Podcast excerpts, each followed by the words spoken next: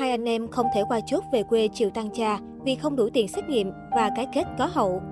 Mới đây, cộng đồng mạng xót xa khi trên nhiều diễn đàn mạng xã hội chia sẻ câu chuyện của hai anh em đi chiếc xe máy cọc cạch vượt quãng đường gần ba trăm ki lô mét về chiều tăng cha. Theo đó, bài viết được anh Nguyễn Bắc Hải đăng tải với nội dung như sau. Ngay lúc này có hai anh em nhà ở Tây Ninh, anh sinh năm một nghìn chín trăm bảy mươi mốt, em sinh năm một nghìn chín trăm bảy mươi hai, làm thuê ở Đắk Glong, được tin cha mất ở quê nhà nên lên đường về chiều tang. Hiện do chưa có giấy test nên đang đợi các thành viên tổ kiểm dịch nhờ người liên hệ hỗ trợ. Hành lý của hai anh em chỉ có mấy bộ quần áo cũ, một chiếc xe máy tồi tàn, một chiếc võng và chín mươi nghìn đồng. Hiện cả hai đang đợi nghỉ ngơi vài giờ và chờ làm thủ tục hỗ trợ. Bức ảnh chụp hai anh em còn mặc nguyên bộ áo mưa, vượt quãng đường dài nên còn thấm mệt, gương mặt phờ phạc. Chiếc xe máy tróc sơn hoen gỉ chở đầy đồ đạc lỉnh kỉnh khiến nhiều người phải thương cảm. Được biết, anh Hải Bắc, cán bộ của chi cục thuế tỉnh Đắk Nông, bắt gặp hai người đàn ông đứng trú mưa vào lúc trời tối đã muộn. Thấy cả hai đã đói lả, anh Bắc hỏi mới biết hai anh em đang trên đường về chiều tăng cha. Tin dữ báo gấp gáp, trong người lại chỉ có đúng chín mươi nghìn, cả hai không đủ làm xét nghiệm nên không qua được chốt. Anh Hải Bắc chia sẻ, trước hai anh em đi làm thuê bên Đắk Glong, sau này thấy làm thuê không ăn thua nên thuê lại một cái sẩy trồng lúa mì. Nhưng dịch bệnh chẳng có ai thu mua nên tiền chẳng có, đi đường chỉ dắt túi có chín mươi nghìn. Đi suốt dọc đường chưa được ai giúp mà trở lại mưa gió. Mình mới bảo chín mươi nghìn đi quãng đường dài về thế sao được. Biết được hoàn cảnh, anh Bắc đã xin cho hai anh em tá túc tại chốt nghỉ ngơi, rồi nhờ sự trợ giúp của các bác sĩ ở trung tâm y tế huyện Đắk Rấp làm xét nghiệm cho cả hai.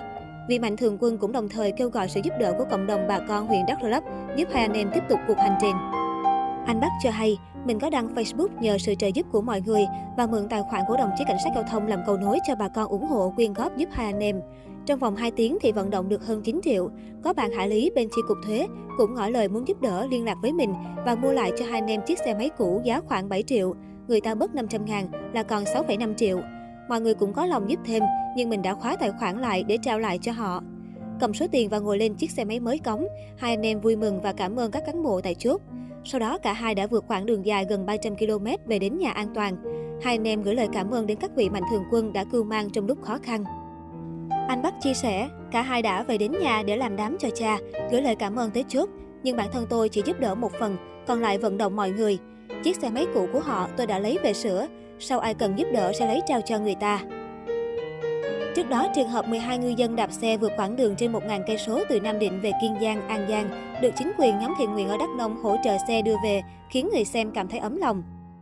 Ông Phan Nhật Thanh, Chủ tịch Ủy ban Nhân dân huyện Đắk R'Lấp, Đắk Nông, có mặt tại chốt kiểm soát dịch bệnh tại trạm thu phí Cai Chanh, xã Đắk Rưu, giải quyết giúp mười hai ngư dân đang bị kẹt tại đây.